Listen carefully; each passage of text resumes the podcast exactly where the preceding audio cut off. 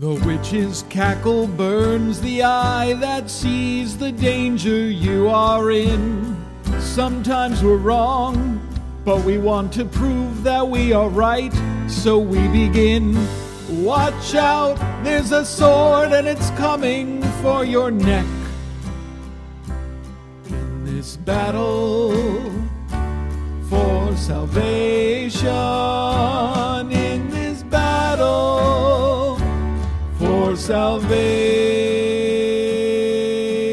salvation.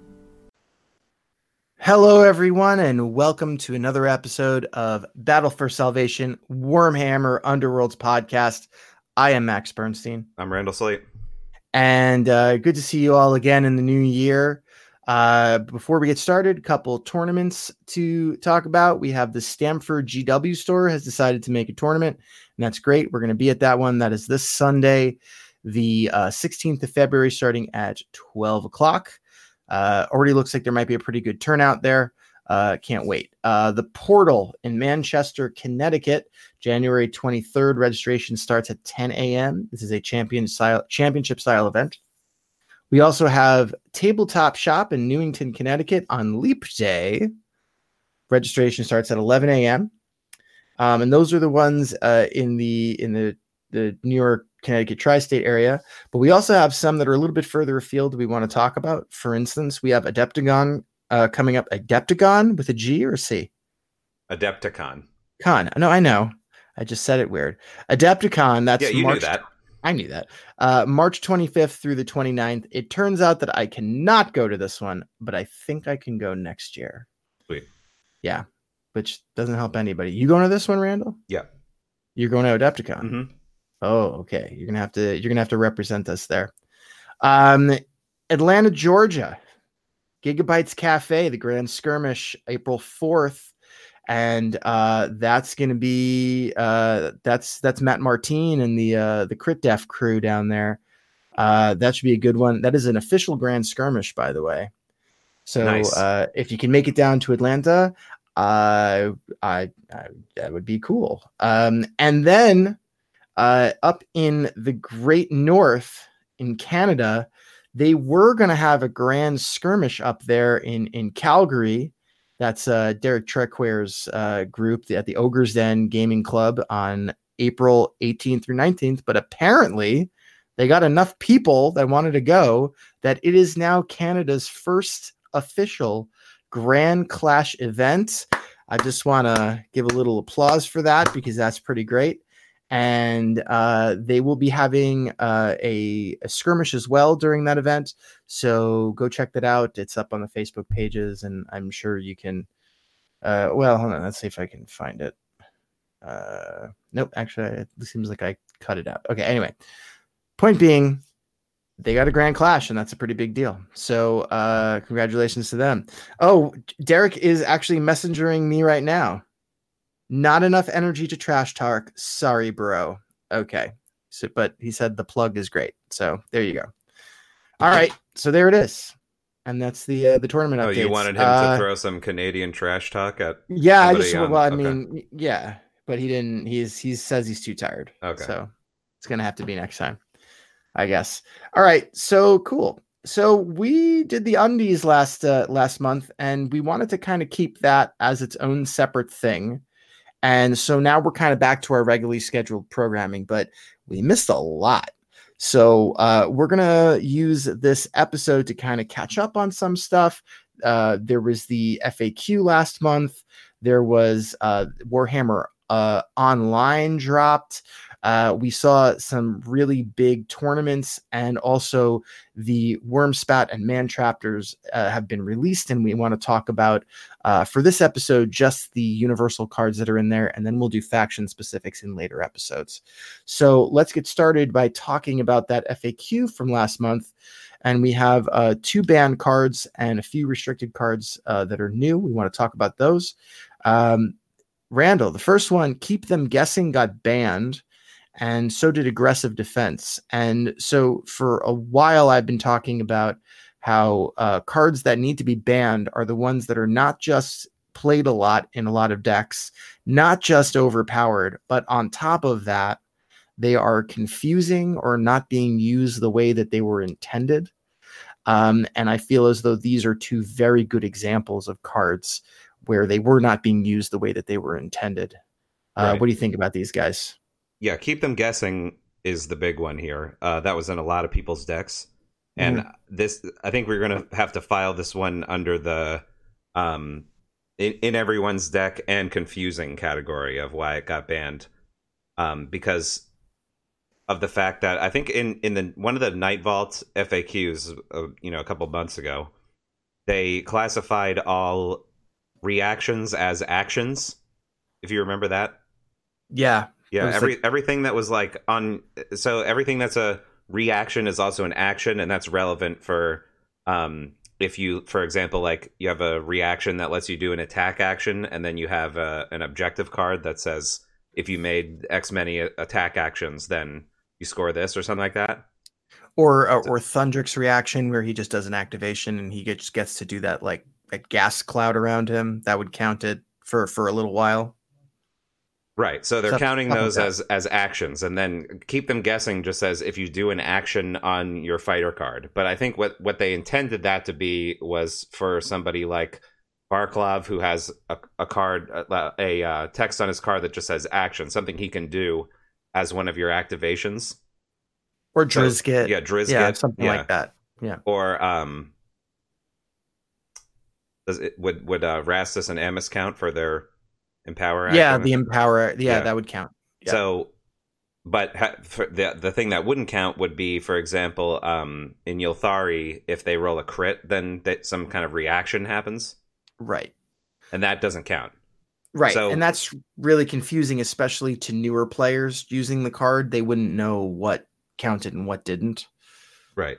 And they uh, they made an FAQ to keep them guessing, saying that reactions don't count for the fighter action action on the fighter card. And then I'm sure they must have gotten so many people, you know, just emailing them constantly, being like, "Hey, does this reaction on my fighter card work for keep them guessing? Does this one? Does this one? You know?" And I think they just decided to get rid of it. It was also extremely popular, and probably the fact that it gives you more, uh, two glory is probably not, uh, Yeah. probably a little, little too much. And it's a shame too, because there are some factions that really needed it. Yeah. Yeah. Like like the the Gitz definitely needed it. hmm But it was Uh, too would- easy for factions like uh, was- Grymwatch and Thorns. curse breakers right there was that whole thing where you know does the does the ghoul call the muster ability count as one of these and it Mhm. turns out that it does as long as there was one out of action a uh, Right. crypt ghoul out of action it does count so you just get one of them for free and you don't even have to spend an activation for it um, so i think it was a good call overall to get rid of it but there again there are some factions that are kind of upset that they don't have it anymore Yep. uh, aggressive defense was just an FAQ nightmare Mhm. with reaction windows and when things. I, honestly, I even reading the FAQs, I still couldn't fully understand certain interactions. It was really confusing, and uh, kind of glad it's gone. Unless you like playing Mollog. Hmm. Yeah, this is a Which huge card for Mollog. This is Mollog's like bread and butter card. This is the thing that makes him that puts him over the top, and I think used to make him, you know, a, a top tier warband. But he's received a, a hell of a lot of nerfs since he came out. Yeah, and people are not playing him anymore. Yeah, yeah, like just yeah. straight up not playing. I think there was only one at War- Warhammer World, and it didn't get that far. right. And with Uh, with now with this, Yeah, it's rough to play it. him. Yeah, Yeah. This is what this All was right. like his best card. It was it was among them, yeah. Yeah. Um, I, I it, it was a bread and butter card though. Uh, definitely went straight in the deck no matter what. Um, uh, too bad because you know like uh, Hrothgorn could probably enjoy it too, but uh, here we are. Um, all right, next uh, we have the three restricteds. Uh, sorry, sorry, five restricteds. You're allowed three in your deck. There are five that got restricted. Mhm. Um, okay, so the first one was Scrum. This is a very strong card, especially with Horde warbands, but even with other warbands that are not, there was you know that really love to love to battle. Um, it was still pretty good. Um, I was playing it in uh, in in the Grymwatch, of course. I, I think maybe in Grymwatch you still take it.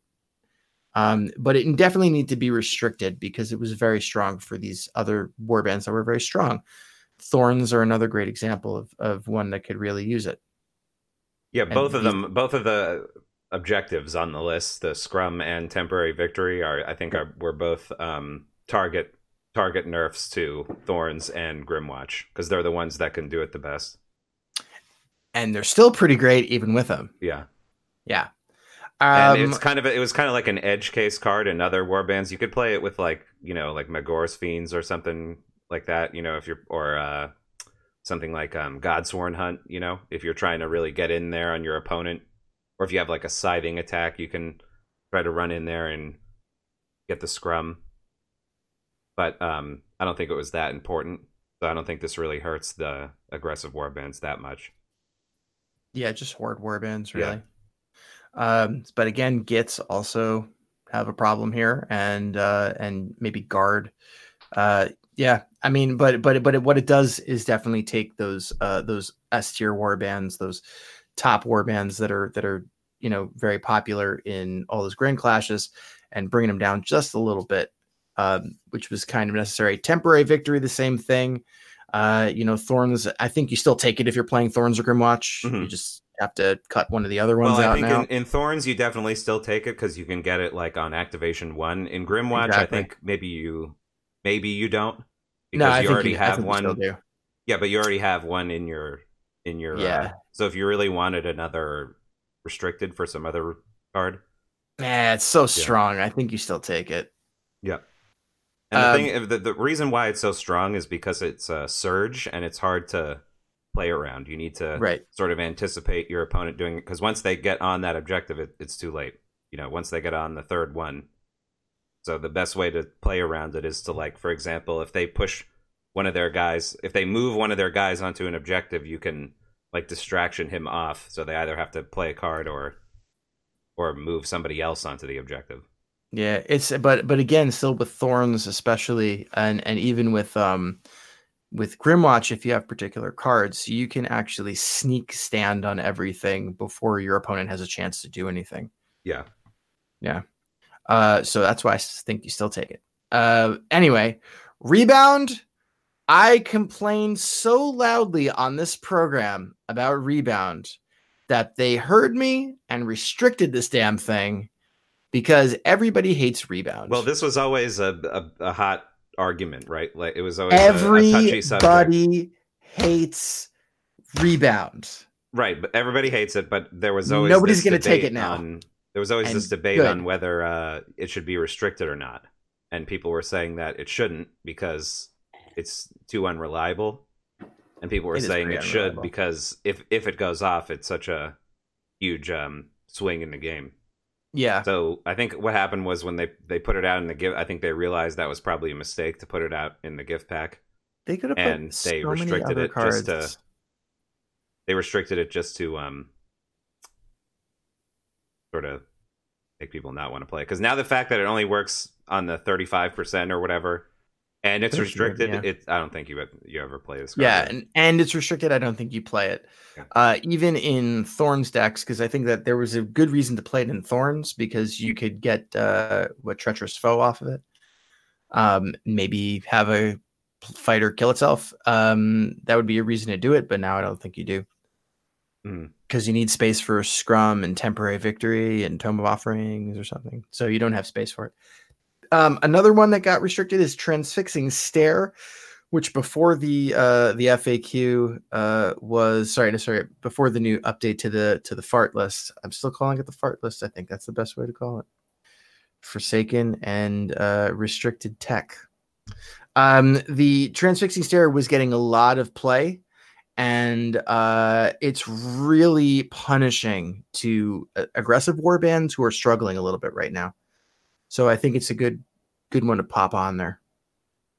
yeah that was good uh, you know this i guess was another targeted nerf at uh you know thorns and grymwatch especially grymwatch because if you can like if somebody has their guy ready to go on the midline in the first action you just you know trans transfixing stare them, they can't get into your territory. That's right, pretty rough. and it yeah. just messes up their whole thing. yeah, or if you're playing thorns and you put all the objectives in the back and your opponent's trying to get to you and you and you put that on there.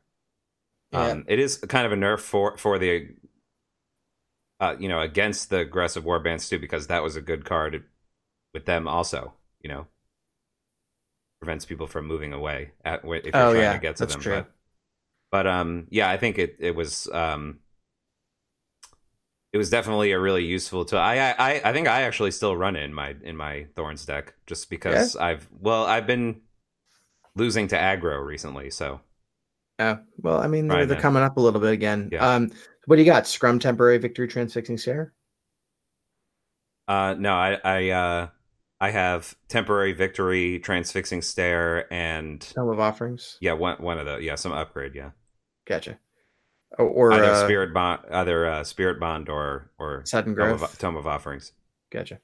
All right, something like that. Cool. Um, and then the last one that made it to the restricted list is Tome of Vitality, and they uh, they described it. I remember in an article about how they just wanted to make sure that if you're going to go for tomes, that you really go for tomes, so that you have to take acolyte offerings and vitality. Like if you want to do that, you got to go and do that. Um, which is interesting. I think that the the taking away of these like universal plus one wound thing that we we already have great fortitude. Um, Well, yeah, a, lot, of war bands yeah. have their own faction specific one. Having another one might be a little like too much. Well, the fact that um, Beastgrave and Night Vault are like sort of in the same standard rot- rotation right now. Mhm. Um, there are quite a few plus health upgrades that you can get, especially in your faction. Um, you know, Hrothgorn has one, and um, Rippa has one to get pl- more health. So maybe I think they were just trying to limit the amount of um, you know, health. They don't want you know fighters walking around with nine, eight, nine health all the time. You know. oh, did, didn't that happen to us the other day when we played? Yeah, but th- so uh, if you put, you know, you can What still you run? Great Fortitude and Hrothgorn's specific one, and he goes up Right. to nine.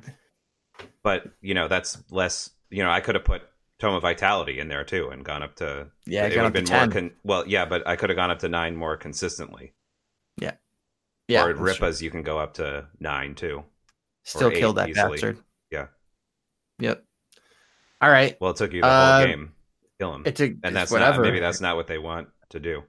Yeah. Um, and then the other thing is like it, with the tomes now, I, I think I think the tome playstyle is kind of Yeah. kind of done now. I don't Well, wasn't they- there that like gun dwarfs with the tomes thing that was like running amok right before they did it? Yeah, I, I don't know. I don't know if that was that great. I don't know if that deck was that great. doing all right. yeah, it was All right. okay. But I mean, it. I don't think there was a reason to like. They already made a lot of target nerfs at Thundrik. I don't know if that was what you they needed to to do. I think a lot of um people complained about tomes. They say it's kind of like a not not really a fun way to play against. You know, if you're playing against somebody with tomes. Yeah, just kind of collecting and standing around. yeah, not really doing much. And yeah, Yeah. and then playing all these tomes and winning at the end of the game. So Yep. that, maybe that's why they did that. But I think the tomes are kind of a you know if you if you can't run any other restricted besides the ones that you're like required to the two best tomes and then the objective that pays you off for it, it's gonna be it's gonna be tough to win games without stuff like you know transfixing stare or sudden growth and stuff like that. I just want to point out that this is the second time I've been trying to put together a Guardians deck, and then while I'm trying to do it, the playstyle I'm trying to do gets like nerfed or like basically rubbed out of existence. Because remember when I was trying to do like the relic deck with the the Guardians, and then like after playing it two times, they did the whole thing with like you can't put relics on anything unless you pay two glory, and it just like completely screwed it up. Because when they when they did this i was working on a guardians deck that was like objective destruction and also tomes at the same time Mm-hmm. and like and i was like kind of tinkering with it and then i played like one game or two games on vassal and it was like eh, it's okay i guess but i need more work and then just like boom tome of vitality on the restricted list okay forget it it's over Mm-hmm. Yeah, I played a lot with the Tomes deck, the Tomes Thundrik deck, and I really didn't think it was that good. But I mean, I guess it was kind of if if it if you were able to pull it off, it was you got a lot of points at the end. It just wasn't Yeah. very consistent. but it's not consistent. All right, so Anyway. so that's the uh, update to the fart, and uh, we're gonna move on. Uh, Randall, you've been playing some Warhammer Online, Well, yeah, Warhammer Online had the early you- access launch. right? You streamed yourself uh, on YouTube. If you guys want to go to, is it up there or still on YouTube? No, it's on Twitch. It's on. Sorry, Twitch. It's on Twitch. Right. Okay. Still up there. Well, we have the we have a Twitch channel for the Battle for Salvation Gaming Club, and we Oh. sometimes do we we do um we stream our tournaments, our GTS. Uh, Okay. me and uh, Andrew Braverman. He we we stream the the Warhammer 40k GTS that we do twice a year, and there's actually one coming up in in April. Yep. Um, which we'll be streaming on. So I just fired up that Twitch channel and put um uh me streaming the Warhammer Underworlds online because Yeah, it it was came out cool. in early access. You can buy it on Steam. Right. I saw the. I was watching it as you were doing it. You were playing the game, and your your your face was there. My face. I saw that. Yeah, you were like literally like superimposed on it. How did you do that? Oh, have you never? You don't watch Twitch very often, do you? No, I do not. Okay, so you you have a, a like a green screen you put behind yourself, and then you You have a green screen, yeah so you're sitting in your house. We have the green screen. green curtain behind you. yeah we have the green screen for the 40k. Oh, all right, Tournament. cool. Yeah. So, uh, so talk to us about it. Like you were playing it. What's what's the gameplay like? How does it feel? Well, the, I was, you know, I knew this coming in, but I'm happy that it's like this. It's it's just a one to one copy of the board game of the tabletop game. It's not like uh, inspired by you know, or anything like that. You're, there's you're no, actually like- getting a full Underworlds uh, experience playing it. Right. So there's no like quest mode or Yeah, anything yeah. like that. Yeah. You're just playing the game. Okay. Yeah, and it's not that like they have another uh, Games Workshop has another game called Space Hulk. It's it's very old, and they keep like redoing it every couple years. Um, and they made they've made games about Space Hulk, you know, PC games that are kind of like just inspired by Space Hulk, and they have the, all this whole extra. You know, the game's completely different from the board game. You know, they have a board game version too, but they have this other one called Space Hulk Ascension. It's it's not really like that. It's just a actual Warhammer Underworlds game. Cool. Uh, what Just like factions we got so far in there? Well, there are only four factions so far. There's uh, orcs, skeletons, Magore's fiends, and uh, Storm, um, Stormcast Eternals. So all season Yeah, all one, season one, yeah. Mm-hmm. Shadespire season stuff so far, a half of it. Right. They're missing a bunch of them still. Yeah. Yeah, right. Um, so uh, and the cards are the same Shadespire season cards.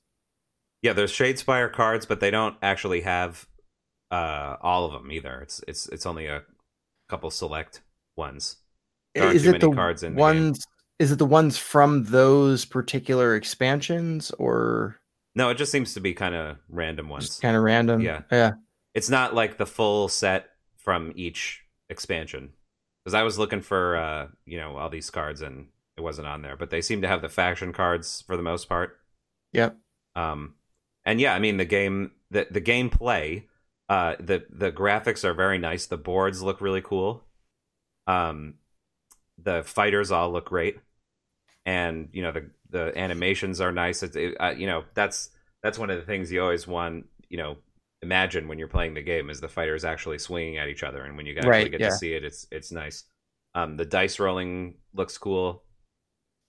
I like it. And then the only um the only part i didn't like was they had originally you couldn't um join you couldn't join a game with your with your friends. You kind of could only do the matchmaking which was kind of annoying you know sometimes you want to just play with your friend or test specific things against specific matchups Oh, so you you, just have to to do that. play whoever randomly is on ready to play. right Yeah. but then as of like a week ago they've they've changed that they added they added a way to play with uh, your friends so that's nice Okay. And go. then um the, the fact that there weren't enough factions and cards was another complaint of mine um apparently they are going to drop more cards into the game um in february and in march but we don't know about we don't we don't have any word on when more factions are going to get added So a lot of times people were act like when I was on the stream, people were coming in and asking me like, "Do you think this game is worth it to buy?" Because it's an early access game. A lot of people are very um like apprehensive about buying early access games because sometimes they get canceled or they're like so broken that they're like unplayable.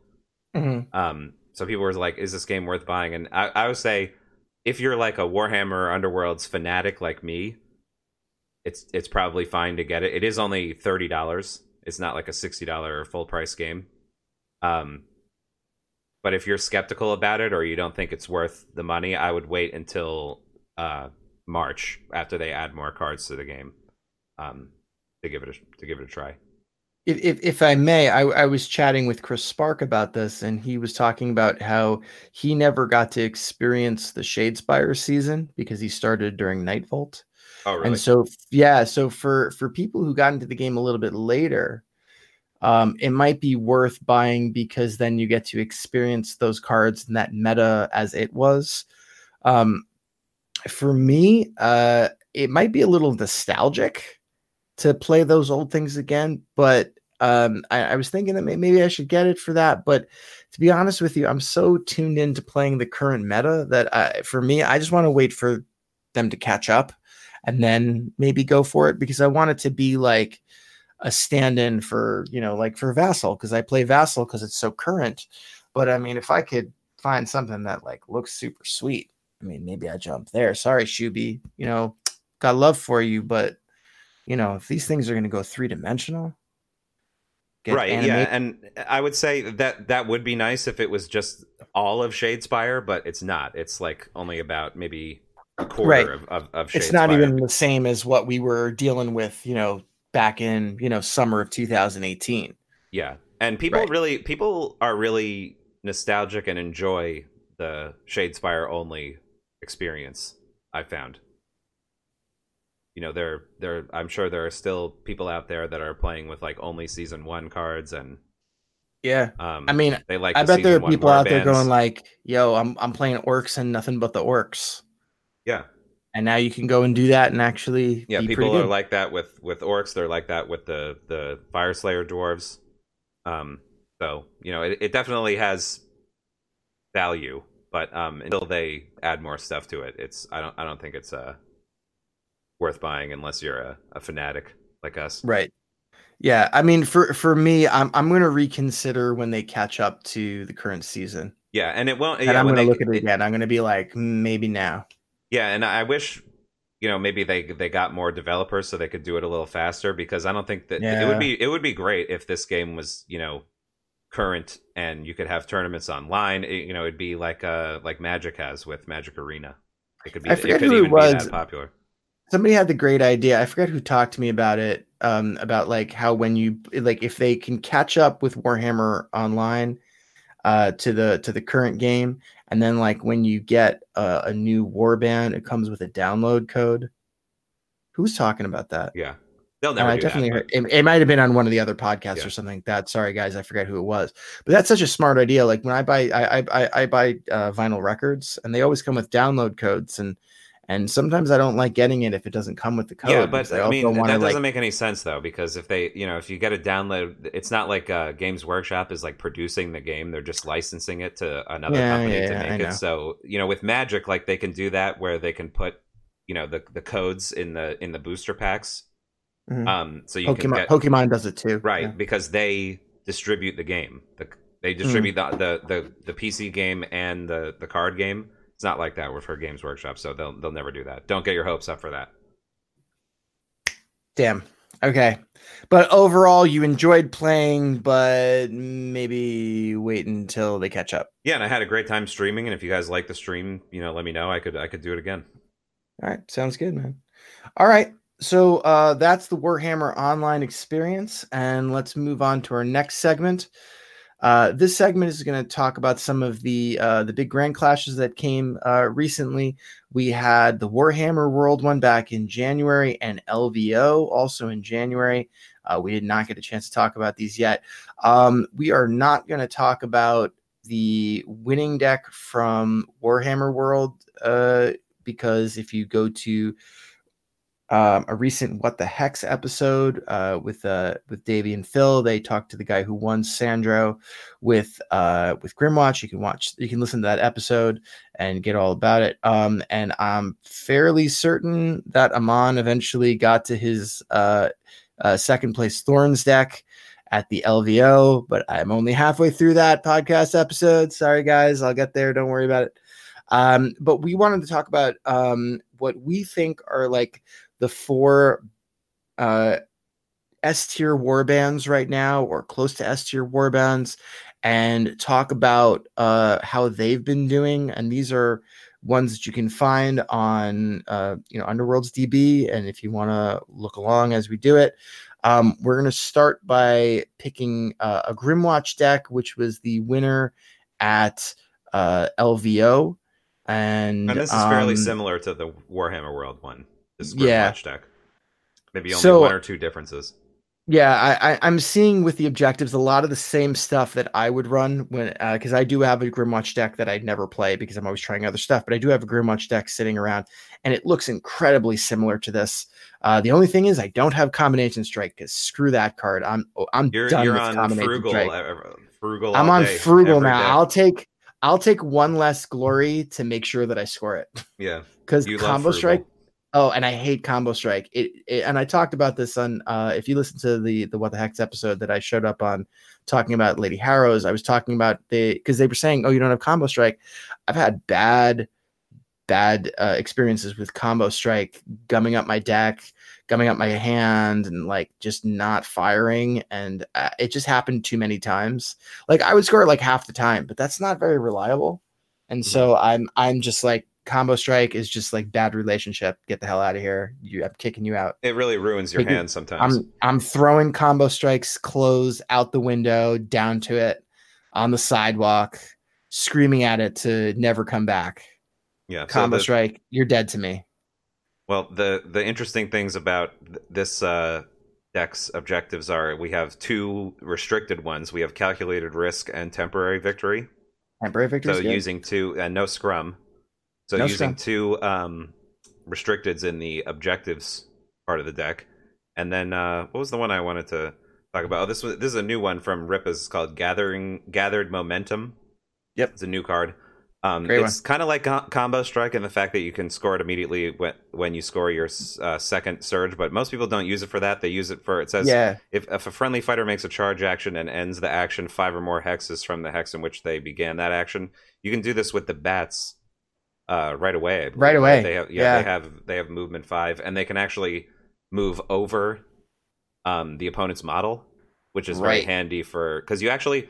It, it, this is a kind of a um, tricky card because you actually have to end the charge five physical hexes away. It's not like if you move five to do a charge. Yeah, you have to, and yeah.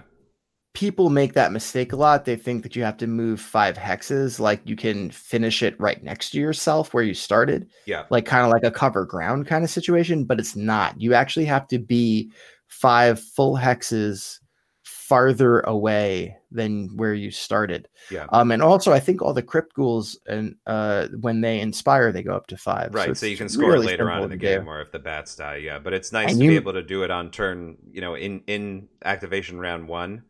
Yeah. Um, and the the other cool thing is that the bats they move over lethals and you know uh, other fighters, so they, they Right. can. It's easy for them to get this easier than uh, a five um a five movement crypt ghoul to to get it.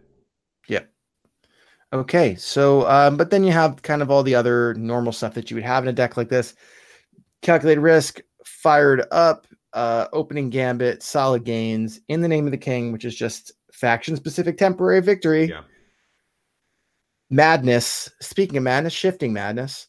Um, which one is that? Is that the one where if you're standing on the the round Yeah, number, round number, objective? Yeah. I like that one. Uh, gather momentum, path to victory. So they think that they will be killing some things. Uh, supremacy, which I think you put in this deck, and swift capture. You're standing on objective in both zones. Uh, for the gambits, they have uh, shift and reflection. I like that one. Um, I was I use that in my Lady Harrows. Uh, two steps forward, you get to move two of your guys. Double sidestep. You, the cost is you have to let your opponent go. Pack advance, which is basically the same thing without letting your opponent go, and it has to be crypt ghouls. Uh, Confusion is sh- seeing a lot more play with um, with objective decks, uh, obje- objectives like uh, base decks, because if somebody else is standing on one, you can use Confusion to to switch places. Frenzied Search, of course, because you're going to be standing on stuff, so you want to be able to you know mill the mill your deck a little bit. Uh, Restless Prize, always good because if somebody pulls the thing out from under you, you can just put it right back under. And that's the worst feeling, I think, in uh, all of Shadespire right now is that, you know, somebody yoinks it out. Sorry, uh, they, uh, you yoink it out from somebody and then they just yoink it right back. I hate that. Um, waste of a Hate card it when a guy yoinks it out. hate the yoink. Uh, sidestep distraction, mischievous spirits. That's a little bit of a weird one.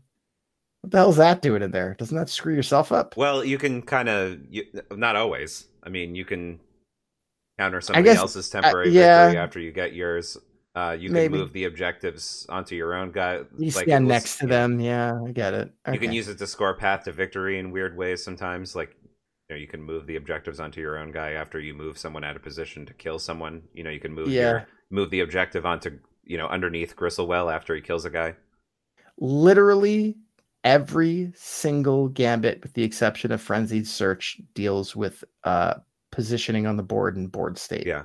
This is this is pretty cool because I think this deck will have a lot of play going forward now that we have a second distraction in the game. Because if you look at it, he Yeah. has two two steps forward and pack advance are both move two guy uh, push two guys, yeah, um, which is great, and um, he also has sidestep. So yeah. That's it's a lot. Yeah, so it's it's going to be very difficult to get him to to play around his uh, in the name of the king and temporary victory and supremacy. You know, if you Yep. if you're just running, you know, with double distraction, it's still going to be hard. But if you're running one, then it's going to be very very difficult for you to keep him off the objectives, even at uh, power phase speed. Yeah. Um, upgrades. They're playing Faneway. Yeah. Faneway makes an so- appearance. sometimes you see this see this in in Grymwatch deck sometimes. but they have he's got so much motion that uh, I can see him like mischievous spirits moving something over and then fanwaying onto something. yeah. You know, cool. uh, or Yeah, or re- spectral yeah, wings or Restless something. Prize, I yeah. get it. I get it. And you know, he's and he's got uh he's got swift capture. Uh, he's got uh, all the other ones. I mean, Mhm. that makes sense in this deck. Uh we got sudden growth sword breaker. Uh okay, critical hit. You can get rid Well, of an upgrade. Swordbreaker It's really is, it's just, just uh, the three. It's three It's hammers. three hammer, two yeah. damage. Yeah, Yeah. that's what it is. Um, spectral armor, always great with these guys. Heroic vision, seize weapon is my favorite upgrade. This upgrade think, is too game. good. Get this So out of the fun. I love this. it. No, you can't. It's faction specific. God damn it. That's why. That's why the Grim Watcher is so good. There, Yeah. look how many faction specific cards do we have in here? One, uh, two. Yeah, uh, two. Let's see. Uh, frenzied search. No, no, no, that's not. Pack advances. Uh, heroic vision, seize weapon. Well motivated. I mean, we're talking. We're that's like what seven or eight faction specific cards. That's a lot. Mhm. Um, which is good. That's why they're so good. And there's other stuff that's not in here that's actually still usable. Uh, he just didn't decide to do it. Um, great strength, sting of the Urgrub, and uh, which is great because they're all range one, and survival instincts to keep you alive and keep you standing on an objective. Uh, you know what they don't have? Um, what's the one where Crakmarrow can only take two damage at maximum? Yeah. Because I see that one a lot. I forget the name of it. Impervious delusion, but it's Yeah. not in here, Interesting. which is a little odd. Well, he yeah, has yeah. sudden growth. So maybe. Yeah. Yeah, it's it's about as good. And um no amberbone weapons. Right. Um I like I like But he does have some weapons. He does have stuff. seize weapon and swordbreaker. Yeah. But uh I don't know. I was I was using I was using amberbone axe, but now that the spear's out, I'm gonna use that. No larval lance here. Right. No. Nar- no larval lance is uh, pretty. and no uh and no crown of avarice, which I think is actually pretty good with these guys. Um but uh but hey, it won. Well, we do have Sting of the Urgrub, which does take a Crypt Ghoul up to, to two Yeah. damage. So Yeah, that's true. That's pretty good. Okay, Mhm. so there you go. But I mean, Grymwatch decks, like you know, you, you can't. P- the reason why people are winning with Grymwatch is because good players are going, "Hey, I can win with that," and so that that's why you're seeing it. They have I- so many I- tools, and so they're many not tools. super easy to play, but the skill ceiling is pretty high. yeah, and, uh, and yeah. and you know what else is the pace of these guys the the objective scoring pace for Grymwatch is really top tier, and I think that that's what makes these guys so good. Is just how quickly they can score these things. Yeah, they Yeah. can score without almost, you know, without putting in much effort. You know, move move five and charge with the bats. You know, Stand that here, gives them a card. Move and- onto the objective that is the round number. Like it's so easy to do. So easy, and a lot of it is uh, a lot of Hard, it's hard stuff to that disrupt. Yeah. this person uh, put tons of gambits in there to do it. Yeah. All right. So uh, the next warband that we think is pretty top tier are Stormsire's Curse Breakers, the Thunder Buddies. Still good. Still good, man. And there's a particular build that is incredibly magic heavy in the gambits that has been making the rounds. I used it this past weekend. It worked. It's good. It's good, man. Um, and let's see. So, um, objective wise, you have like kind of the normal stuff that you'd expect in Curse Breakers, Harness Storm, Magical Supremacy, Measured Strike. There's Combo Strike again. Um, oh, oh, sorry. Uh, before I move on, this is the second place uh, finisher at the World, uh, the Warhammer World Grand Clash from last month. Mhm. Um, and it, this game was on stream too, so if you want to go see it, I'm, I'm sure it's still up. Um, and we see so we see all the normal stuff that you'd expect to see: solid gains, opening gambit, strong start, overpower, strange demise, and of course, magical storm. And the idea here, uh, but by the way, I, I've played this a lot. I don't think magical uh mastery, where you score six, is ever going to happen. Yeah. Even magical I- storm is kind of tough to do, Is- yeah, I, and I the whole had deck is built around doing it. You know. right. If if you're not rolling well on some of these gambits, it's not going to pop. yeah So I really do think four is really a maximum. It's a little bit of a stretch. Um, although I do score it sometimes. Um, all right. So as far as the gambits go, you have uh, this particular person had uh, this Frederick. He's from Germany, I think. Mhm. He had uh, seven gambits uh, that were Spell spells. Cry, gambits. Cry of Thunder, Abasoth's Unmaking, Abasoth's Withering, Sorcerer's Riposte, which is great. Uh, Sphere of Aqshy, Sacred Salvo, and Unfocused Blast, which was not one that I was using. I was using Sphere of Ghur. Mhm. Um, and uh, but Unfocused also, blast's pretty good. yeah, no, it's all right. You just have to get really close. Yeah. Um, yeah. And then um they have uh he had encroaching shadow and lethal ward, plink damage, always good, and uh spectral wings to make up uh some of the some of the distances, which is fine. Um upgrades. Now here's the important thing. The upgrades are actually really yeah, the upgrades are super important in this. Yeah. He had Eye of the Storm and Blessing of Vitrix, Arcane Familiar. Uh, these are all things to increase your chances of getting the things that you need. Uh, all of these gambit spells require channels, and you get uh, innate channels or extra chances to do channels uh, from this. Uh, Arcane Savant. Well, yeah. So Oh, that's real, real quick. plus- yeah. Real quick. So Eye of the Storm and Blessing of Vitrix are kind of the same card. They just you know you get the innate um, Right. channel, and then the Arcane Familiar. Whenever you roll the dice, you get to change one of them to a channel.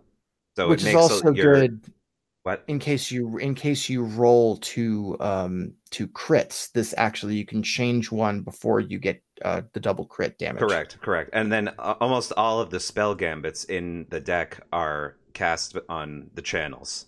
right Um, and some of them are double channels.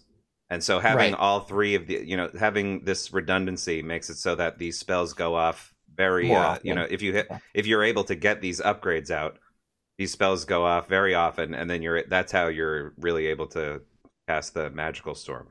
Right and arcane savant gives um either rastus Yeah. or Ammis a chance to Right. to cast cry of thunder or something like that uh Faneway crystal i assume is just for making up distance potion of rage because it's great uh tome of offerings because you know storm daddy uh well of power because you know storm daddy um eldritch ward because you know storm daddy and then of course yara's instant shield which is a upgrade That's a new one, yeah. that's a new one you roll a focus uh before uh an opponent attacks you and if you uh, if you roll the focus, you can re-roll your defense dice.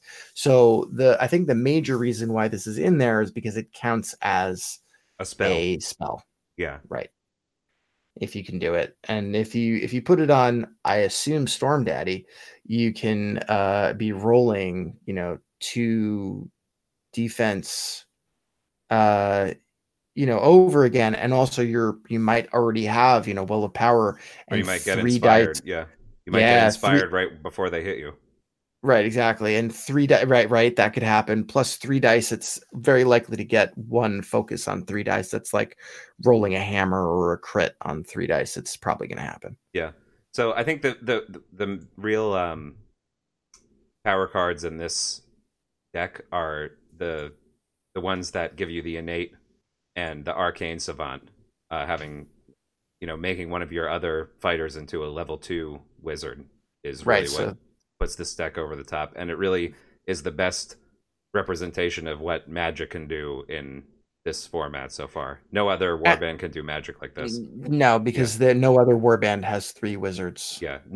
Well, three wizards, and then the ability to make one of them into a level two, and then you can essentially, with well of power, you can make your level two into a level three almost by Right. you know by giving him that extra dice. Only downside to this deck is that the total glory count is only 14, which is pretty low. But Mhm. um, but I mean, It has I, some. I- ca- you can cause some you can major cut carnage. things Yeah, yeah, yeah.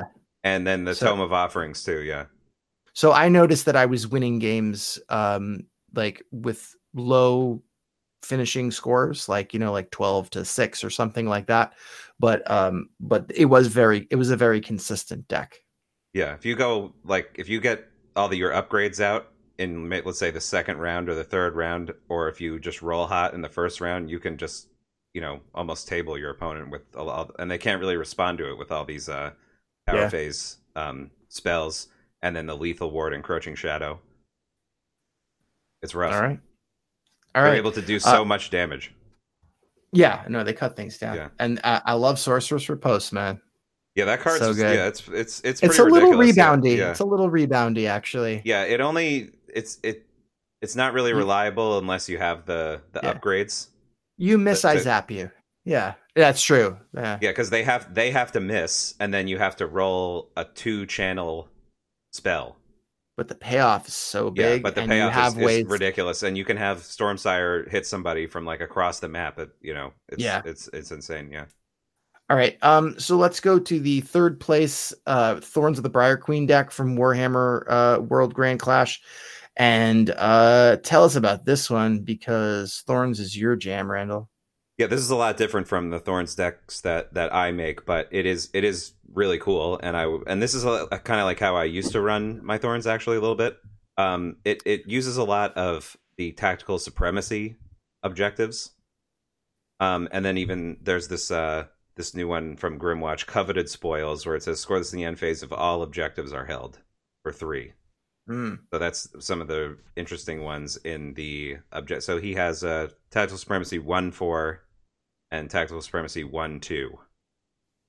It's kind of interesting. So he's doing the you know a lot onto objective one. Um, supremacy. He's got this one bold conquest.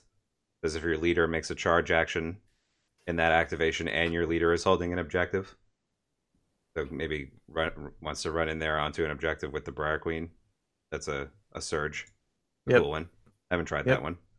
Um, so he's basically the the premise of the deck is that he's doing these tactical supremacies so that his total glory count is twenty one, Yeah. real high. But And hold then he- on, there's yeah. there's more because the in the upgrade section, Yeah. I'm gonna So mention this keys, now. Yeah, yeah. But it is specifically the keys for one, two, and four. right. So you have that synergy with attack supremacies. hmm So putting a lot, yeah, the one, two, four keys. So this is, you know, total, I- you know, 23, 25, 27 glory, I guess. Right. One, the- That's that. That's how my three year old counts. Yeah. Nice. it's true. He's getting there. Uh, All right, So, so that, uh, that's that's kind of the No, interesting things about this one, and then we also see two steps forward in this deck too. Um, I think this is this card's going to become very important in um, Thorns and Grymwatch decks because of the fact that we're going to have another. We'll get to this in the next segment, but we're going to have two distraction cards in the game going forward. Right. Yeah. I also see quickening greaves in the upgrades so that you can hop on or you know on things earlier, later, depending on what you need. That's also going to Um, be important in the, in this Yep. upcoming. Uh, you know, people people are going to be saving their, especially if you're running keys. People are going to be saving their distraction to push you off. You know, in the end, and then you can quickening greaves back on. Yep. And you know, then they also have other stuff you'd expect. Uh Faneway Crystal, there's Faneway again. Um Larval Lance, Survival Instincts. Well, uh, I think he's upgrade. he's running Faneway and Shifting Reflection because he really cares about number one, two, and four. right where it's gonna be. That so makes a lot one of sense. if one is all the way in the back, you know, but we don't have hidden paths anymore. Uh, Yep.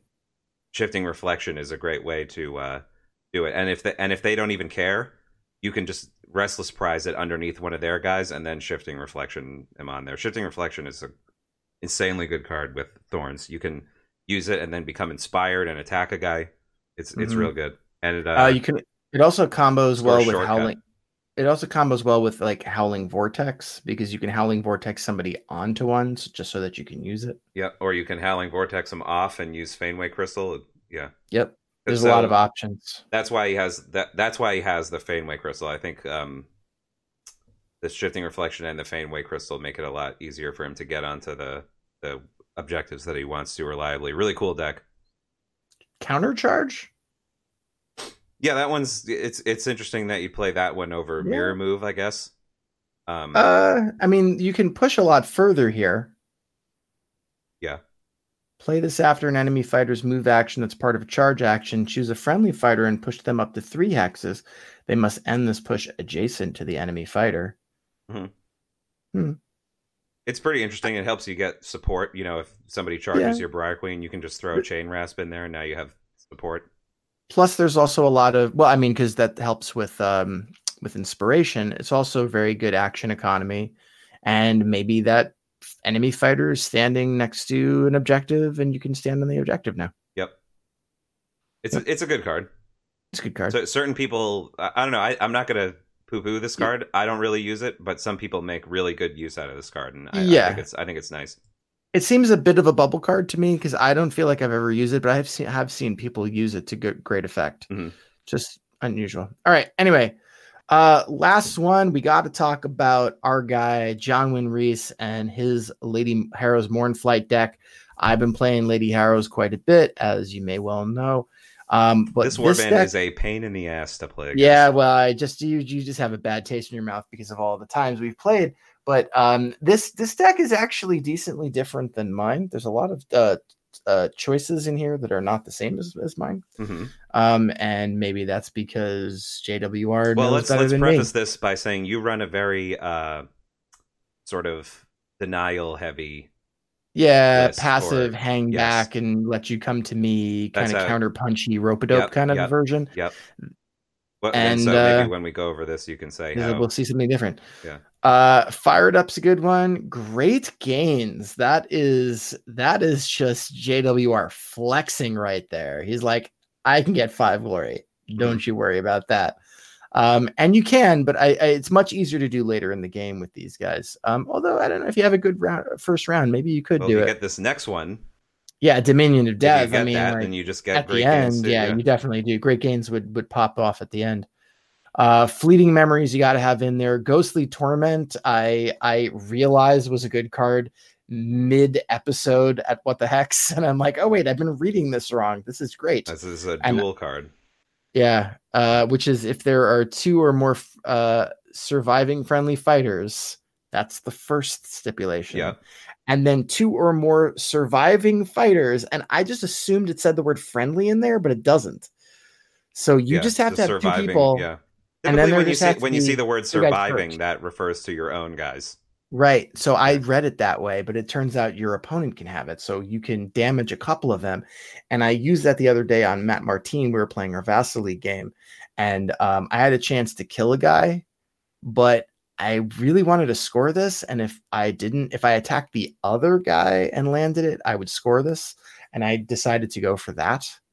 Or no, no, no, sorry, there were two already damaged uh, fighters of his, and I could have killed one of them with an attack, but then I wouldn't have scored this. Oh, I see. So I just left him there and drew a card because then I knew that I would score two glory off of that, and that's better than one. It's weird. Yep. Um, the fact that it's two makes it, yeah, because you would only get one for killing the guy, right? I don't know. right, and then I and then and then I would have this card in my hand for no reason. And actually, I'm gonna I'm gonna talk about this. This is gonna be our about our uh, key to salvation segment in a minute. Okay. Well, we'll Um, get to that. All right, we'll get to that later. Uh, inescapable hunger. You got to have Nexus of Terror is amazing, especially if you have push tech. Uh, one will is great, and you can score it literally anytime. Yeah. It's pretty crazy. Um, I decided to ixnay on Path to Victory, but you know JWR he rolls crits, so Path to Victory is pretty good. Uh, Swift Capture. I don't believe I had that because I was staying in the back, and he he's more. I guess he must have been attacking a little bit more because you know he likes to be very aggressive. Well, you have that's that's another thing is it, it's harder to run that uh that ghostly torment card if you're staying in the back more because then you're this kind of incentivizes you to attack.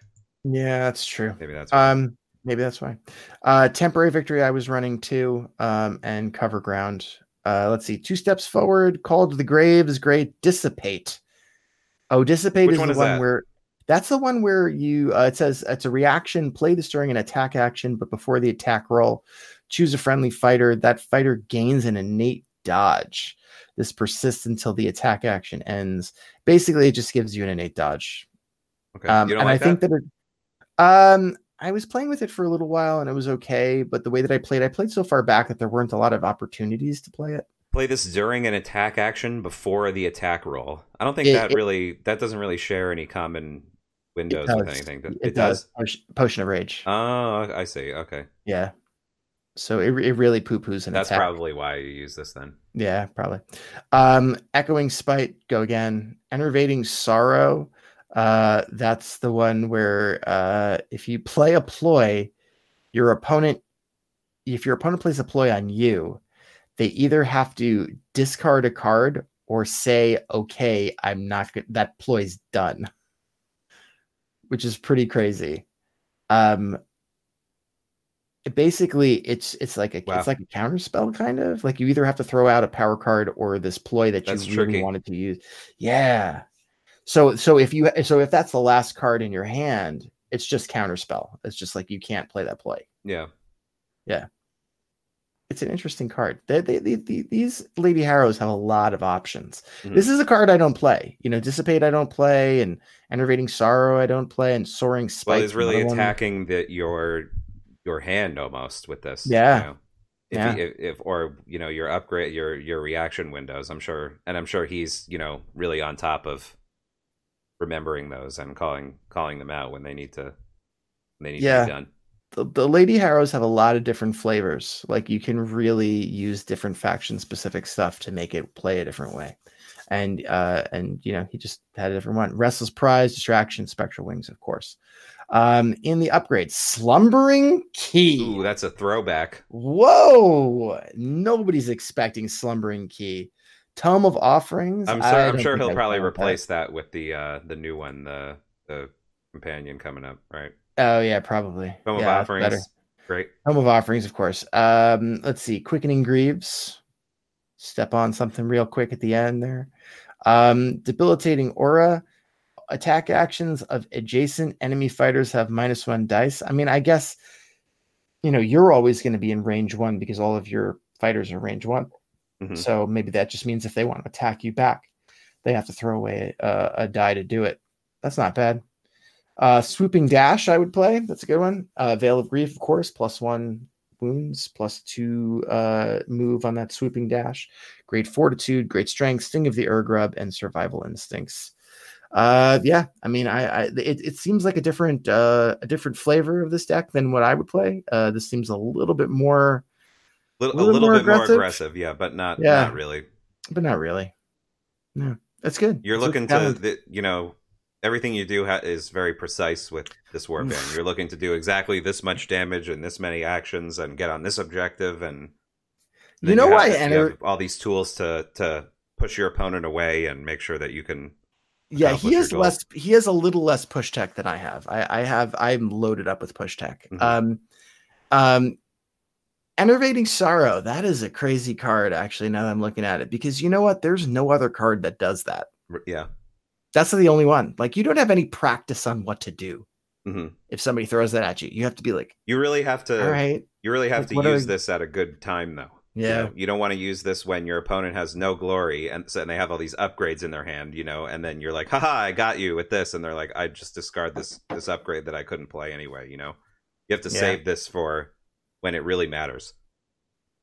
And they Yep. don't have stuff in their hand to, to, to discard. Oh, that's an even better time to do it. Like if Yeah. it's like the last one they throw at you. Yep. Oh yeah.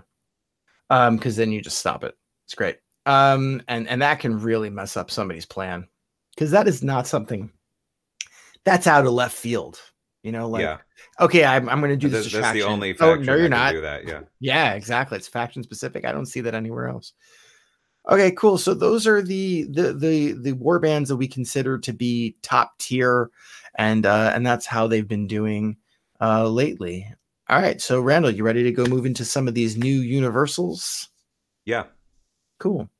All right. So before we start talking about these universals from the two new uh, expansions, the Nurgle and, and and and the Ogre expansion, uh, what are they called? Wurmspat and Mantrappers. Yep. Uh, we just want to talk really quickly um, because I don't know if it's been said or if it if it has been said, it hasn't been said recently.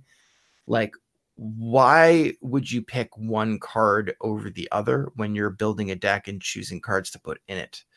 Um, and so we just have a couple rules of thumb that we just want to point out, and there might be other things that are good ideas, but these are the f- these are like the four things that we we thought of when it comes to picking cards that you want to put in your deck and whether a card is is objectively a good card versus objectively not a good card. Well, we're also Um, looking at this. This is th- these are how we sort of evaluate these. Whenever an expansion comes out, we want to evaluate the universal cards that come in it, and these are the Right. these are how we do that. So wanted to go So over for- that before we right. do this. For transparency just that you Yeah. know like what what's our like idea here. So um here are some things that we think about when we think about universal cards that might can make them uh, either good or bad.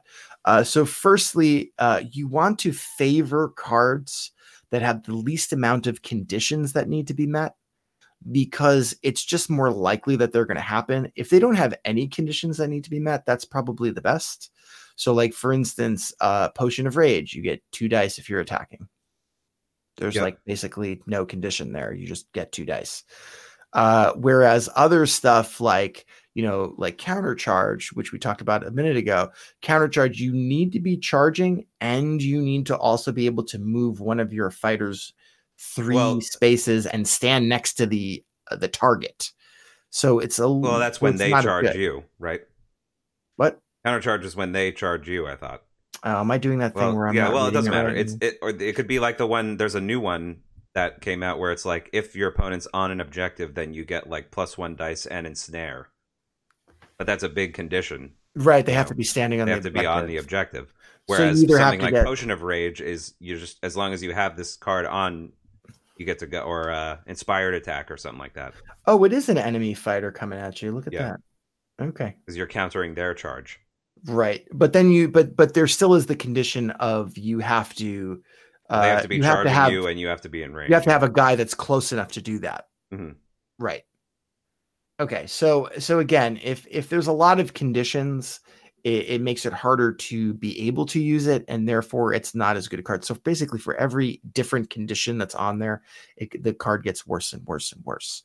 Um, all all other things equal. All right. Um, another thing that you should always favor are cards that will work no matter what warband you're up against because there are certain cards like for instance uh there are cards what's that one like void scepter which is like this terrible card that well, just uh, anything that is like that says, "Oh, this this works only against magic" or something like that. You know, Right, Like like, the warbands in the game. the chances that, of yeah. you, right the chances of you running into uh, a, a deck that's super magic heavy is not very good in fact the only the the the thunder buddies that we were talking about recently is a deck that is consistently heavily magic basically everything else is not.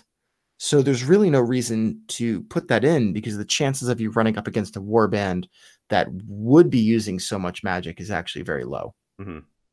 Um, so it's not something that should be in your deck unless you are in a meta where everybody plays curse breakers. Then maybe you put it in. But Well, uh, the other but- thing we have is we have we have Yeah. three. what, You know, discussing our picks for the top four warbands in the game. We have three of them are heavily reliant on standing on objectives.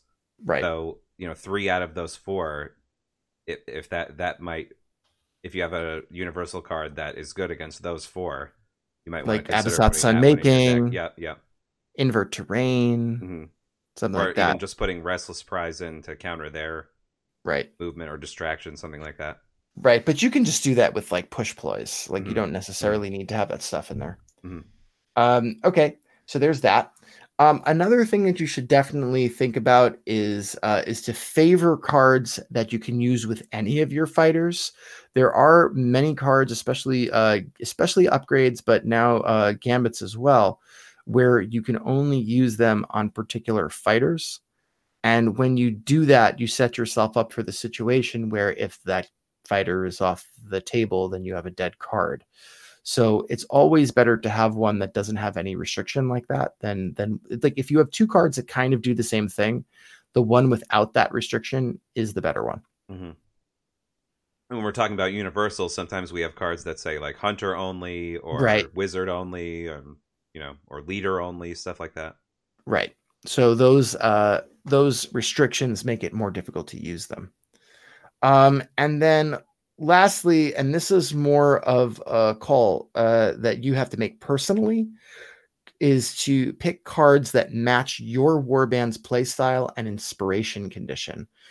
Because you want to be either either be able to uh, accentuate things that your warband does well like uh, the curse breakers and putting a bunch of like uh, gambit spells in there or make up for things that certain warbands do poorly like you also have spectral wings in that deck because your thunder buddies are not particularly fast Or if you have a tough to do inspire condition, then you can play ploys that can help that. Right. Like my my first try at the Nurgle are to throw a bunch of like plink damage in there because that helps them to inspire. But Mhm, um, mhm, I don't know. We'll talk about that at a later date. mhm. Um, okay. So those are some of the things that we're thinking of when we say this card is good versus that card. So we're gonna mention some cards, not necessarily just the best cards in here, but certainly ones that caught our eye. Um, and we can see them either being good all the time or being good in particular decks. Yeah, some some you'll see a lot at tournaments that you should know Right. what they do. Ones to you- yeah, around them, exactly. Yeah. Okay, so Randall, uh, you dropped uh, these two over here. You liked adaptive strategy and aggressive strategy, hmm and these are both very similar to superior tactician in a way.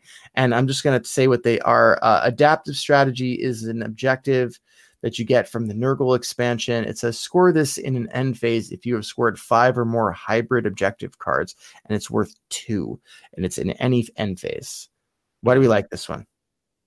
Well, I kind of wanted to talk about both of these together in that because they're basically the same. One is if you have uh, the hybrids, and one is for surges. And, I that just think these are cards yeah. that I think you might see coming up a lot in people's decks. Um, you think about it, but the good the good thing about both of these cards is that they don't have to be scored in the third end phase, so you can do them in any end phase. So if Right. you you know go nuts and you score all your score immediately is in like the first round or whatever, you can score aggressive strategies in you know maybe halfway through, or you know I'm sorry in the second round, in the end phase of the second round. Doesn't have to be the third. right. That's one or thing even I the like first if 'em. you're really lucky. Mhm. Yeah. and, and Um, it, yeah, sorry, I was gonna say I, oh, go ahead. I, I, I, sorry, I just I see aggressive strategy as something that that I could probably play around with in the Banshee deck because they are pretty quick about that stuff. I, I see this also helping like the top tier warbands because they have surges that they score very easily, and and they're very good about cycling through them. I, I- I see this as a possible add-in, maybe instead of like combo strike or something like that. Uh, nah, it's actually combo strike's probably better. Nah, because Well- that's you got to do in the same round. This is just Right. like you just got to score them at some point. Yep, yep. Yeah. It could replace combination strike in a lot of people's decks. Yeah, Combination yeah, strike is a little bit riskier because you have to do them in the same round, but you know it yeah. it's only two instead of five. And then Um, adaptive strategy I liked because it sort of um, pays you off for running those hybrid. A lot of times the hybrid objectives are either um, they're they're like usually give you less points than normal because there's two different things you can do. yeah. Um, and there aren't too many really good hybrids in the game yet, but you know maybe coming out in the next couple um right. And the other thing about hybrids is that they could be surges or they could be just end phase scores. So if you can pack enough hybrid, like good hybrid cards, this is probably going to become. This is the. I mean, for for a deck like that, this is going to become uh kind of a, a, a must have. Yeah, I think when we were looking at it, we said that Wild Hunt had a couple good hybrid Yeah, objectives Yeah. that they have access to. So maybe look at that if you're playing that warband. yeah. Keep an eye on that one. Okay. Um, the next one that we have is called Perfect Match. Yeah, and this is a crazy Match. Yeah, let's see what this says. Okay, so oh boy. Oh boy. Okay, score this in NN phase. If you have scored, get this 10 or more objectives. Doesn't matter what your opponent did. You scored 10. But it's for glory Yeah, and it's four. any end phase. Yikes. But that means that you have to score literally everything. So if you have a deck, I, again, I think that this works with those top tier war bands that score really easily. Grymwatch, Lady Harrows, uh, Thorns, like we've been talking about, because they do tend to score most of their deck on the regular. I mean, I definitely with my uh, with my Lady Harrows deck, I would regularly score 10, 11 10 or cards, 11, Yeah. yeah, like all the time including Dominion of Death, because you can do Dominion of Death and then throw this afterwards. Yeah. Yeah. The only thing is that if you have this in your deck, you can never throw away your opening hand. Right. Can't do it Yeah. And you can only have- throw away one Unless this is in it. ever. Yeah. unless this is in it. I guess Right? so, yeah. But if you yeah, if this if you have this card in your deck and you don't like your first three objectives and this is this isn't in your hand, you cannot throw away your hand. Is this better than Dominion of Death? It could be. I think this might actually be better because better it doesn't have it- anything to do with what your opponent does. Yeah, It's exactly. You get You your have to- ten, and it doesn't. It doesn't matter who scores it first. Yeah. you know, because that's like an issue with the with Dominion of Death. Like you have to make sure that you go first in the last round so that you score everything first. Right, right. This one, this one, don't, this one don't matter, and it's one more glory. Yep.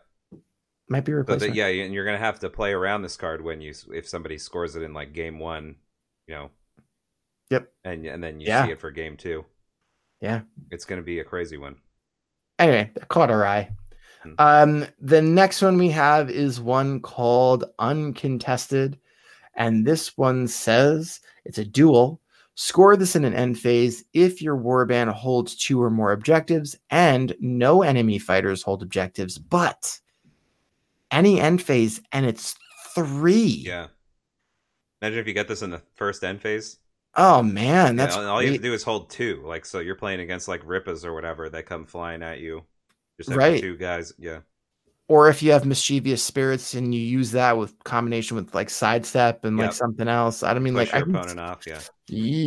Three is like it's like supremacy Mhm. for having less. Yeesh, Yeah, it's definitely pretty harder to do than supremacy. I feel like, um, Yeah. or it's more dependent on what your opponent does. Yeah, Um, but yeah, we might see this one coming up. I see that one I'm that one gonna be testing it with my thorns and see how it works.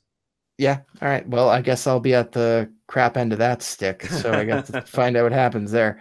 All right, um, and then the last two objectives that we that caught our eye were against the wall and uh, unexpected pitfall. So against the wall is a surge. Score immediately when an enemy fighter in an edge hex is taken out of action. And then we have unexpected pitfall, which is a hybrid surge. Great flavor text. It's just stab it falling down a hole. Uh, score this immediately after an enemy fighter is taken out of action by a lethal hex, which happens a lot, or an enemy fighter is taken out of action by uh, damage dealt by a gambit you played. Yeah, So you can definitely play into these things pretty easily depending on how you've kitted out your deck and how you like to use your lethals, what boards you pick, how you arrange the boards. Because if you're playing a hallway, there's going to be more edge hexes. If you're playing diagonal, there's more edge hexes. you can push things up against the wall and pit trap them, and that's where they die. You know, you can score both of these on that. Yeah, I was trying this out in uh, Hrothgorn, and Mhm. uh, it was okay. But I was playing against your Wurmspat, so I didn't really kill too many guys. But I think this Yeah. card's gonna. I think you're gonna see this card a lot. It's a surge, and uh, it just combos well with a lot of cards that people are playing. And the the lethal getting taken out by a lethal hex happens quite a lot nowadays. Game. And yeah, and there are certain war bands were getting taken out by a gambit is like a big thing. Yeah, I and it's that- good. Yeah, it's good because it, it's not like totally crap against um, uh, the ghost factions. You know that don't care about lethal, so you can still play um, lethal ward on those those factions. Yep. So you can still score this. All right. So those might be something that maybe replaces Scrum, you know, hmm like a nice uh an, an a nice surge single uh glory that you can get pretty easily. Yep. All right. So those those are the uh the gambits. Uh, sorry, Oh, those are the upgrades. spells spells count as gambit. Spells would count. For Oh, yeah, with definitely. a spell, you you score this. Oh yeah, you throw that in the Thunder Buddies definitely. I was I was killing a lot of stuff with Aqshy and Yeah, Cry and with lethal and hexes. stuff. Oh yeah. Oh yeah. Yeah, against Grymwatch, you put a lethal hex right up behind like their guy that's right on closest to you, and you just bla- blast them in there. Fire Yep. your guy and kill him. Score this. Yeah. Okay, sounds good. Um, let's move on to some universal gambits we saw Mhm. that we liked. Um, we're going to start with one called Blindside, and Blindside says reaction. Uh, play this during an attack action before the attack roll. So this interrupts Potion of Rage. Well, this is when. So this is basically how you think countercharge works. This card. Oh, okay. Push one friendly fight. Yeah, no, you're right. Push one friendly fighter up to two hexes that are uh, so that they are a supporting fighter. So yeah, it's Yeah. like the way it's that I thought reverse countercharge. Yeah. Right. So when Sorry, it's on yours, so it doesn't yeah. stop Potion of Rage. Okay, because you're playing it. Yeah, when you're about to attack, you can play this card as a reaction before you roll, and then you can push one of your guys to two hexes so that they're supporting your attack, and you know you get supported. Maybe that matters if you're playing, you know, Rippas or something like that. It's just this is a cool uh, aggro card, has a good All right. reposition and uh, makes you more accurate. I thought this was this card was pretty cool, and uh, plays during attack action before the attack roll. I guess would would John Reese's Mournflight card uh prevent this Is um dissipate Um, does this play that during an attack action before the the attack roll Yeah, I think Yeah. it would. I think it would. so dissipate would would block this Yeah. maybe dissipate is a good card maybe, maybe Well, I that. mean, I guess if people play Blindside, let's see if that comes up. yeah All right, uh, moving on. The next one is called Buried Instinct. This is a ploy. Uh, it's a reaction. Play this during an enemy fighter's attack action that targets a friendly fighter before the attack rolls. So this blocks Potion of Rage. yes Okay. this is the same Get- window that that that Right, the counter is in. no uh Okay. dissipate is in Yeah, oh yeah and countercharge yeah and, and, countercharge. blindside right. Uh, well, well, blindside is no, no. So blindside is during you an attack attacking a action guy. that targets a friendly fighter before the attack roll Right. So buried instinct would be in the same uh window as blindside. right Right. So you can block blindside by playing buried instinct. correct Right. Okay. Here we go. Did we get that? They'll check us. Don't worry. Okay. Play this during an and enemy you can fighter block potion attack- of rage with this Come on, man. I'm reading the damn Okay. thing. Yes. Play this during an enemy fighter's attack action that targets a friendly fighter, but before the attack roll. Um, give that friendly fighter one guard token. That's pretty. That's pretty dirty. Like Mhm. you think you're going to attack. Oh, there's a great attack right here. Oh, I got a guard token. Ah. I wish I knew that before I decided to do this. Mhm. And if And that friendly fighter, right? And if that friendly fighter is a quarry, you can also re-roll one dice in the defense roll for that attack action. Yep. All right. Yeah, so interesting card. It blocks uh, some some reaction windows, and it gives your guy a guard token. Yep. Really nice I've- if you have you know like dodges. If you're on dodges, Or, just if a you have multiple, yeah. if you have a lot of dice, yeah. And it's it's just a pain in the butt because if your opponent is like, all right, I got a good attack here, I'm gonna make this attack. It's a good time to do it. All of a sudden, it's like, oh, my accuracy is much lower down than I thought. Mhm. So that is that is that is dirty. Yeah, All I guess it wouldn't really do too much. It wouldn't. Well, I guess if, if you have survival instincts on your guy and your guy is a quarry, having having to a guard token wouldn't do anything. But having But you get to reroll. to reroll your dice would might be okay. Yeah. As like as like an option B of when to use it. Sure. Yeah. Um, especially if like that that fighter's down to less, uh, to not not very many wounds, and you want to make sure that it stays on an objective or something. Yeah. Sure. Um. All right. The next one is uh collapse. Ooh, I love this. Just just uh, licking my chops at this one. Collapse. Pick three edge hexes in a single group with each edge edge hex in the group adjacent to at least one other edge hex in the group. No, just one other hex in the group, and all in one player's territory.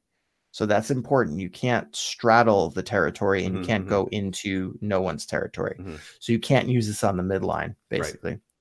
Uh, each fighter in that hex you picked is dealt one damage.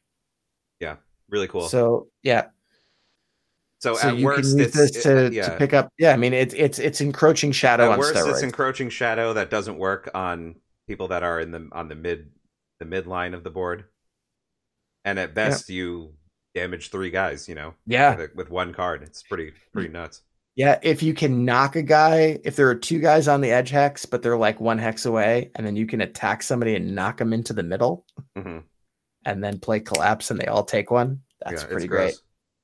I just like like whenever I because I was playing this in the Nurgle deck. I, every time I would play it, I would think of that scene from Star Wars where uh, Count Dooku is like trying to pull down the the thing on Obi Wan Kenobi at, at the beginning of uh, Revenge of the Sith, and I just feel like I'm using Oh, and Yoda, to like, pull the wall down.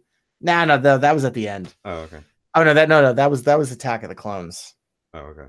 Right? Anyway, no, at the beginning, you know, when he's all right, forget it. Um, so we got collapse. I that's we don't have time to talk about Star Wars right Okay. now. We Forget it. definitely don't.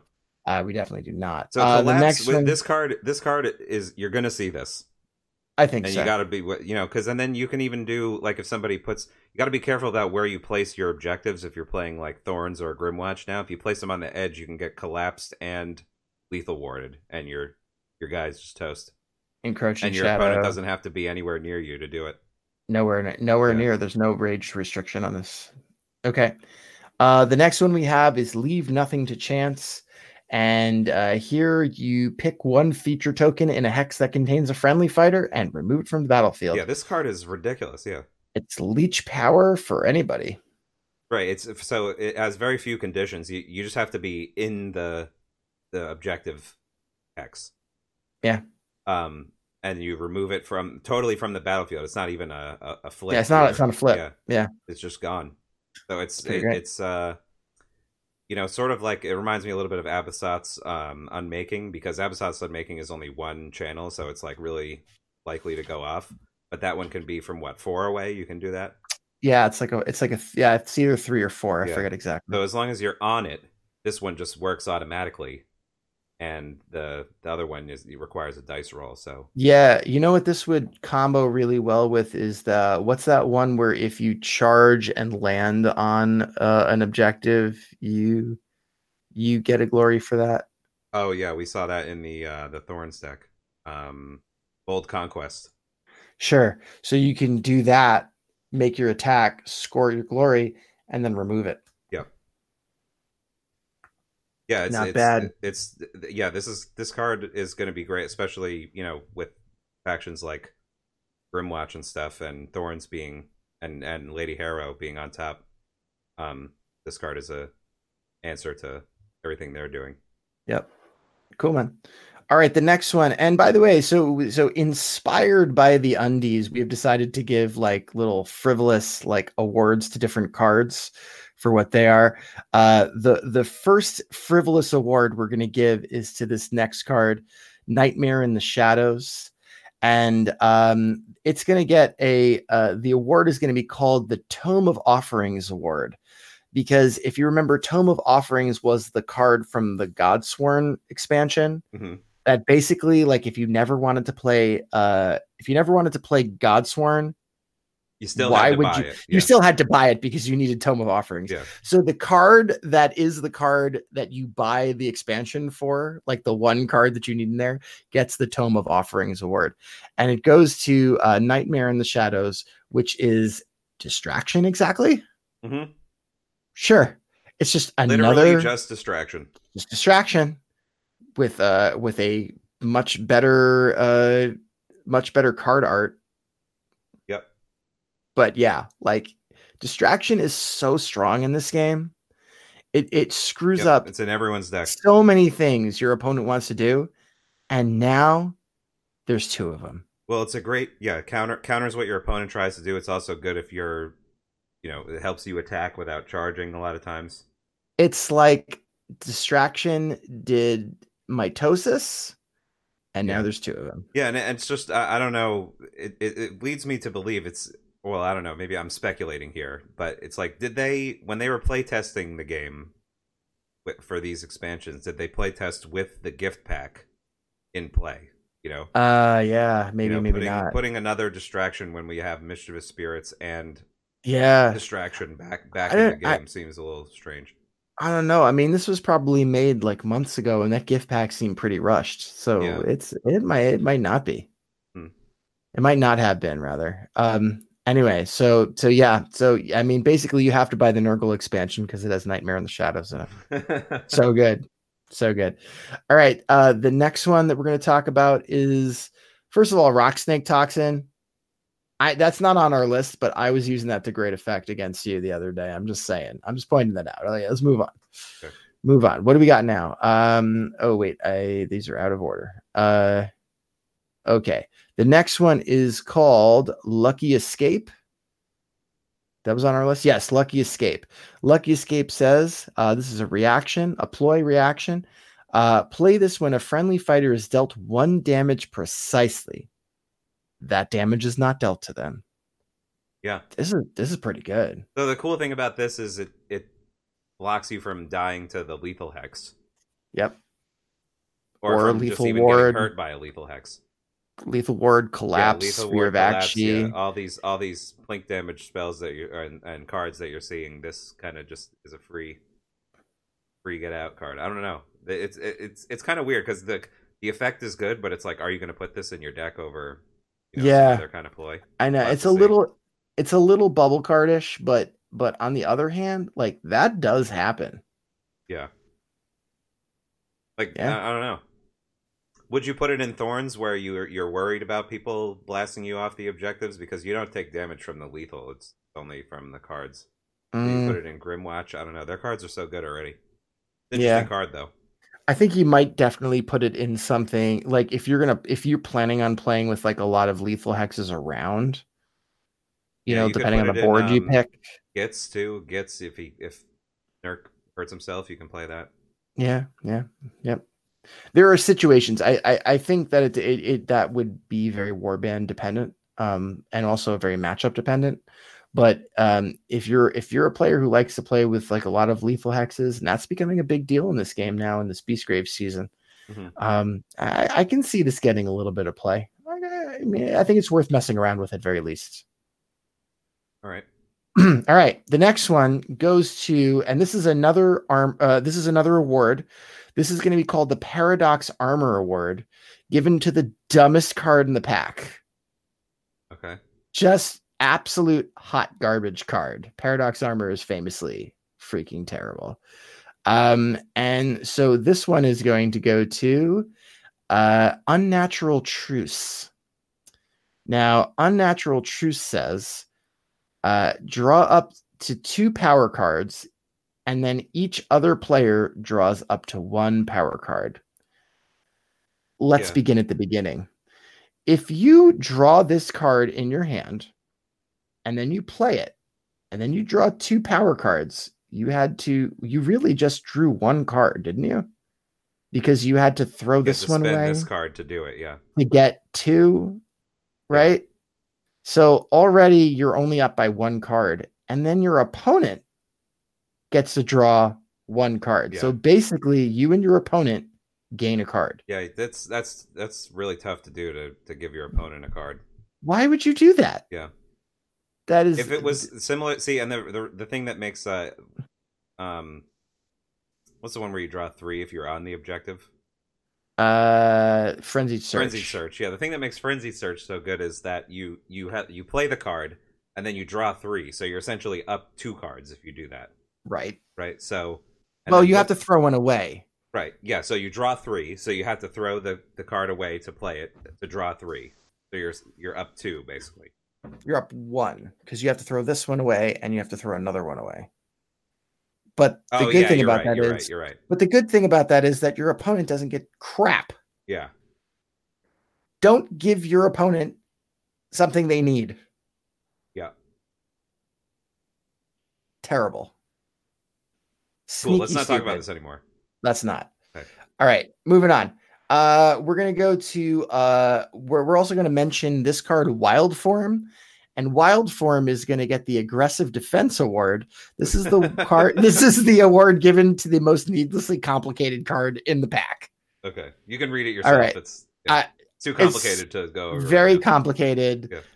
All these things that happen, you have to roll the same symbols, and you get one plus one damage for range one and two attacks, but Yeah, it's weird. Okay, you on. can't do it on the shoot attack and then you get something it's just like it's so complicated uh kind of a cool artwork but besides that it's just like a ridiculous card uh anyway so there you go uh moving on let's go to the upgrades and we have some really good upgrades especially uh especially these two new amber bone weapons amber bone weapons are pretty good they're they're definitely viable uh we got amber bone dagger and amber bone spear coming out in these two packs. Um, so the Amberbone Dagger is if there's one or more crits in the attack roll, the attack action has cleave, um, and it has the exact same attack profile as like Riptooth, Well, it's three. Yeah, three dice on swords, and if you Swords. get a crit, then it has cleave.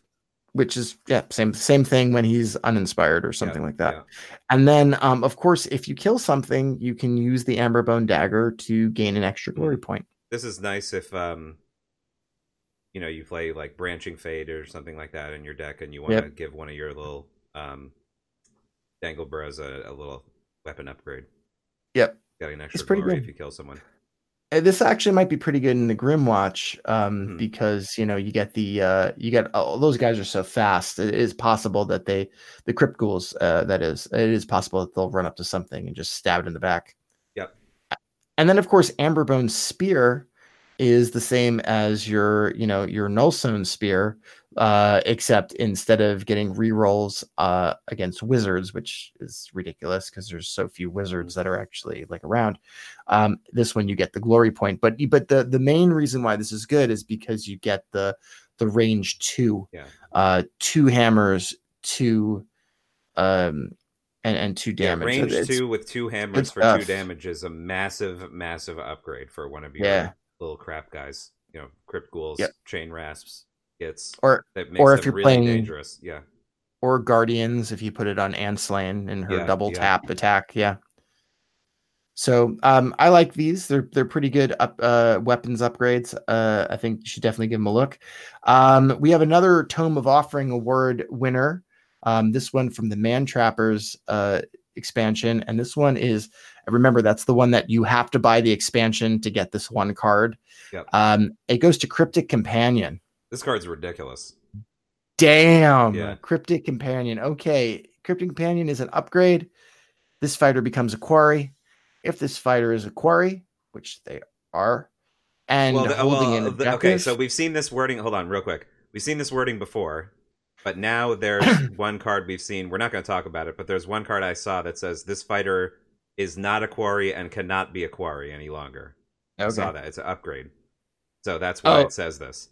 Oh, I see. So, like, if they have both of those, it's no if longer you a have, yeah. So if you have if you have that card that makes you not a quarry and you can't become one, then this card doesn't work. You have it. You have both of them. All right. Yeah. That's sounds why they have that. So, uh, so th- if this fighter is a quarry, if this fighter is a quarry and is holding an objective at the end of an action phase, that's like right before you go to the end phase, Hmm. you gain one glory point. Mhm. It's slumbering key every action every- yeah, phase. yeah. So it's not just good at you know the end of the game. It's good for you can put it on on turn one and start doing stuff. Damn. Yeah, and it even works with that card where that that one where you get a guard token and then you get to reroll if you're a quarry.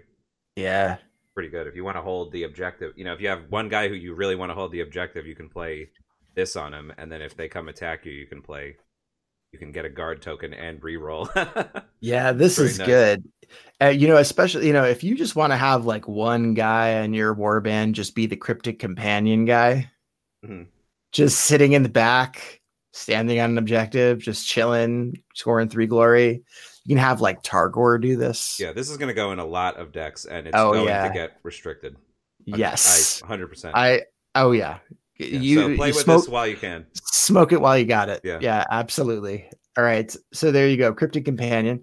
Uh, let's move on. Uh, the next upgrade we like is this one Jared's Spirited Sphere. Yeah, kind of cool he one. To, he went to Jared. Yeah. And got a Spirited Sphere. this yeah, one, it's a, it's a, diamond, right? It's, well, it's right. It's or something. Stone, I don't know.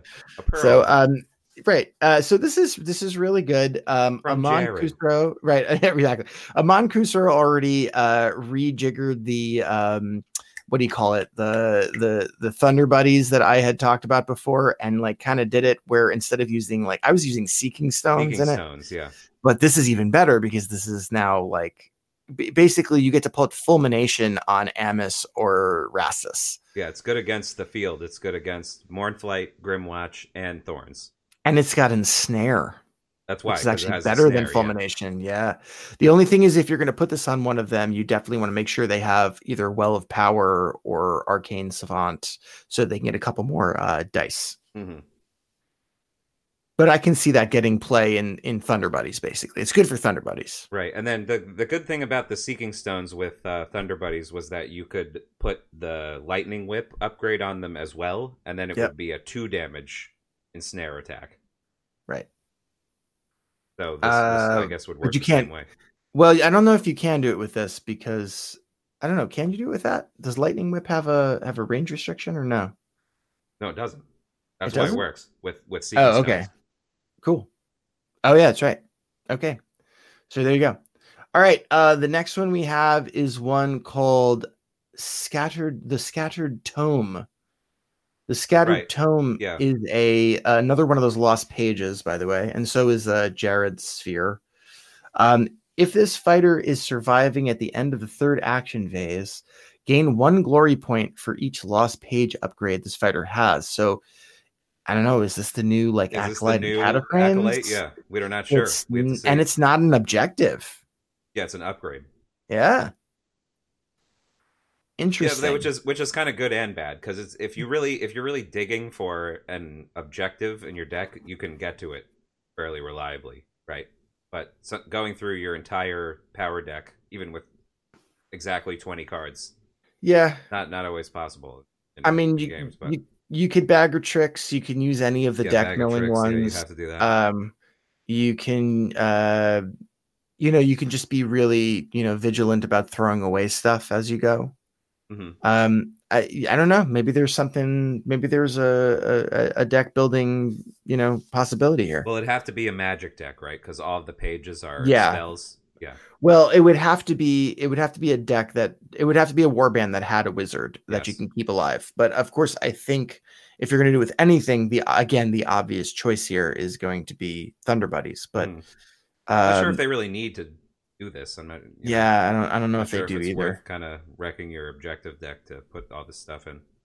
Anyway, it's it's a very interesting. We'll have to see uh, if this because you know this is something you know when you see, um, you know when you first review cards like uh Acolyte of the Katophranes you're like hmm are people going to do this you know so make sure you keep your eye on on this card yep. going forward it might all be right. the next big thing they might have to restrict all the lost pages and and the scattered tome a year from now all right, and uh, we have one more uh, to talk about because it gets the unintentionally sexual card name award, and it goes to finishing blow. Hmm. Okay, moving on. I feel like we've gotten to all of the objectives that are kind of worth noting in this group, um, and we will talk about the individual factions uh, coming up in, in future episodes.